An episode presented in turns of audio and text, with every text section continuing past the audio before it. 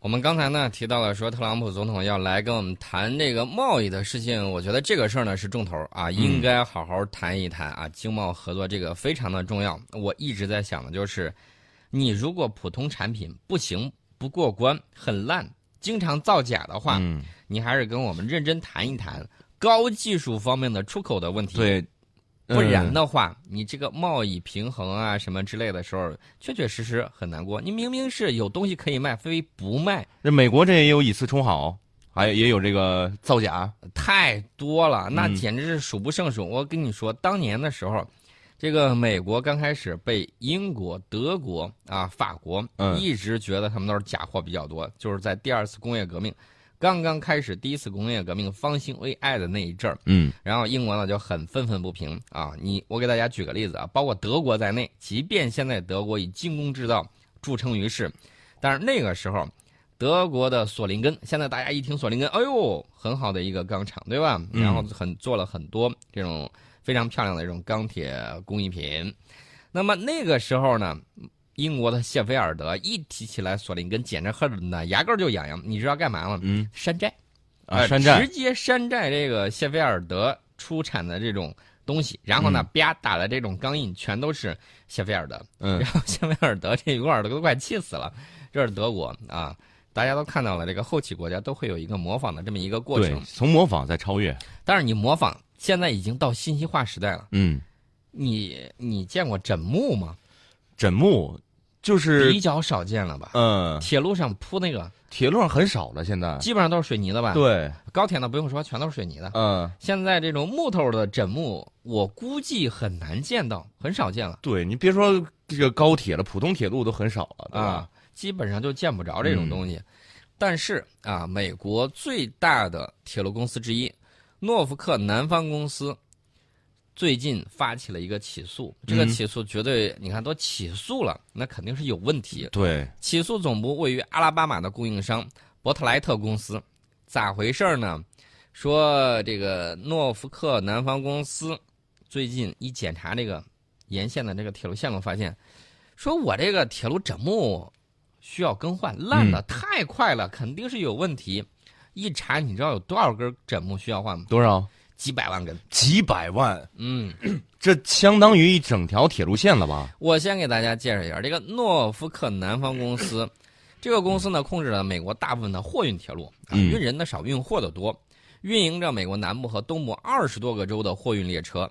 伯特莱特公司呢成立于一九五五年，专门从事的是木材防腐处理业务，嗯，旗下有二百六十名雇员，每年营收呢大概是三千二百一十万美金。从二零零九年到二零一四年，伯特莱特公司向诺福克南方公司提供了近五百万根铁轨枕木，这些枕木呢几乎全部被安装在美国的铁路网之中，包括四百五十万根普通枕木、十九点三万根转枕枕呃转折枕木，就是那个、呃插枕啊，嗯倒插上那个地方转轨那个地方那个枕木，以及大概是七点二万根桥梁枕木啊，你过桥梁的时候那个桥梁顶上嗯，铺的那个枕木。那么在在这个起诉之中呢，诺福克南方公司说，伯特莱特公司没有能够对四百七十多万根枕木使用适当的保护涂层，不光不采取技术措施去保护。木料，嗯我知道之前呢好像有什么要禁沥青、禁桐油啊什么之类的啊，有这种处理。嗯，你知道伯特莱特公司怎么指挥这个员工呢？很贴心呐、说、啊，随你们便儿弄啊，只要把他们弄黑就行。那泼墨嘛，呃，然后呢，这个啊，呃公司的这个员工一看说，你你老板都这样说了，我们呃对有招儿想招儿。你有人说嗯泼汽油呗，泼汽油啊，拿汽油熏一熏。嗯，你知道有的怎么说？啊，拿油漆刷一刷不就完了吗？看呢，显那黑你就干脆行了烧成炭嘛，对吧？你这招儿最管用，而且最嗯便宜。还有的你说拿防冻剂啊，往上一喷，怎么就变黑了吗？这个都可以。本来你知道应该用什么呢？嗯，杂分油，啊，就这几百万根枕木，就嗯刷刷油漆，泼泼 泼泼墨，就按你说的这种 方法，呃，啊擦擦防冻液，这个就万事大吉了。啊这有什么用？呃，看起来好像处理过嗯啊，实际上呢，反正坏的很快。为了蒙混过关啊，伯特莱特公司双管齐下，心急用尽呐、嗯，这伯特莱特公司不光向第三方质检人员提供了假样品，啊，给假样品。你看我这东西都好好的、啊，就就这几样送交检测的是好的。嗯然后接下来受益员工呢，有事儿没事儿就拉关系，拉着第三方的这个监理啊，看这哥们儿喜欢打猎，得了您呢，拉着他进山去打猎，啊，这个费用不用说，报销了。嗯，啊，这个进山打猎，打来打去，打去打来。那么这种监理第三方质监人员应该干什么呢？应该在生产场地现场监督生产才对。嗯，结果呢，就被这一来二去，结果结果跑去打猎去 了，跑去打猎去了。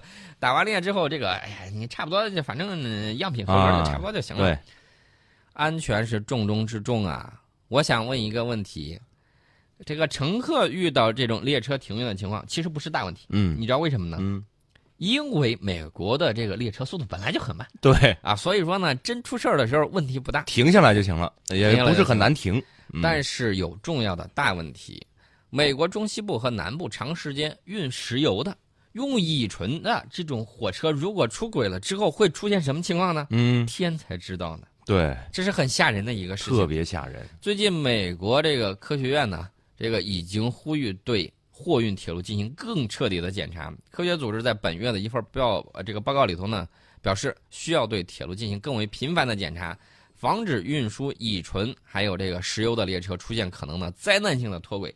这玩意儿只要一脱轨，你想一想，万一一摩擦，你知道那个东西质量很大，嗯万一这个在这个速度之下摩擦，你知道这个一起火，然后把这个移动，那整列列车，我估计美国的这个铁路就最起码有一列算一列，有一节儿算一节儿，这一节儿基本上就会烧扭曲变形、嗯呀。如果恰好在隧道里头，那你这个笑话就看大了。这是美国的这个情况。说到这儿的时候，我再提一下这个日本的这个假钢材，日本的假钢材，人家又鞠躬了。嗯，啊，这个神神刚啊，嗯又给人家鞠躬，第四回了你。光光鞠躬有什么用啊？这回鞠躬把我吓了一大跳。怎么了？道歉的这个对象，你猜是谁？谁东京电力公司啊？福岛核电站。这个福岛核电站用了这个神钢的这种，假钢材，不能说假钢材，嗯，有问题的，有问题钢材嗯用了很多，要了大命了。我要是福岛的这个居民，我能说嗯脏话吗？呃，必须得说， 有时候不说你不足以平民愤，啊真的是，嗯让我现在作为一个普通中国人来说，我只能说干得漂亮哎啊！你这事儿弄的啊，居然瞒了这么长时间，真是够心机的啊！嗯，但是现在也被挖出来了。若要人不知，除非己莫为。你看日本的假钢材，美国的假枕木，有请下嗯一个加拿大的假黄金。有吗？有，待会儿就告诉你。事儿呢，真的是令人匪夷所思啊、这个当然了，我们不用阴谋论的观点去看，嗯但是呢，一定会从这个小的事例之中结出冰山下的隐藏的大部分。听我给大家道来。嗯前两天呢，这个渥太华有一个叫萨缪尔堂的一个珠宝商啊，十月十八号的时候，从加拿大皇家银行一家分行买了一根金条。嗯这个金条呢，第一有加拿大皇家铸币厂钢印嗯，啊，一盎司的大概就是不到三十克，二十八克左右。皇家铸币厂钢印，那真品质肯定有保证啊。这个金条呢，嗯顶上那个纯金度是百分之九十九点九九，嗯啊，就四个九的黄金，应该说是纯金金条，嗯没有问题。然后这个珠宝商想着买回来之后，我把它做成首饰啊，让那个金匠给加工一下，嗯然后做成首饰，我好卖钱呢。然后这么一加工的时候，发现不对劲啊、嗯这个金条很硬。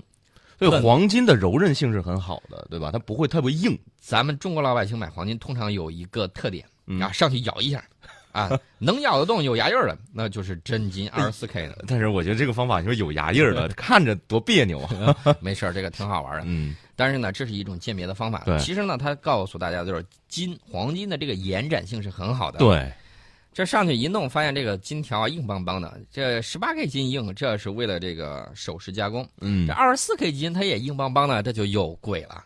然后呢，发现这个金条想弯都弯不动，不符合黄金的这个性质。它不会是不锈钢的吧？对，它这个还是有塑封的。啊，你把这塑封一打开，往这个金条往这操作台上一搁，就觉得不对劲儿。呃，但是断了，掰断了，掰断断了了之后，断面儿锯齿形的，啊，跟这个真正的金条完全不一样。锯齿形的这个太差劲了。然后他一看这咋回事儿啊，赶紧做了一个酸性实验，结果完全不对嗯啊，造假不是了，黄金。嗯然后这个起初呢，加拿大皇家铸币厂和皇家银行拒绝回收，但是后来这个唐先生呢联系到加拿大广播新闻 CBC News，然后呢，皇家银行决定，哎，息事宁人，赶紧把这个金条给啊、金收条回去。召回事件，然后呢，退还唐先生的货款是嗯一千六百八十加元。呃，但是呢，现在有一个问题，其实我对唐先生的这个生命的这种安危嗯，有一定的这种担忧。为什么？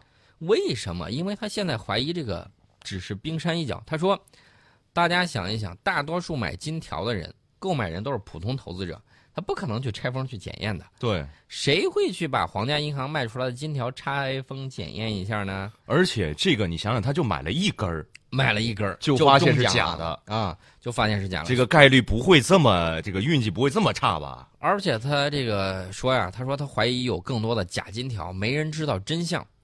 其实呢，渥太华大学的特尔福管理学院的教授威廉·伦茨说，事情麻烦了，这事儿可能是冰山一角。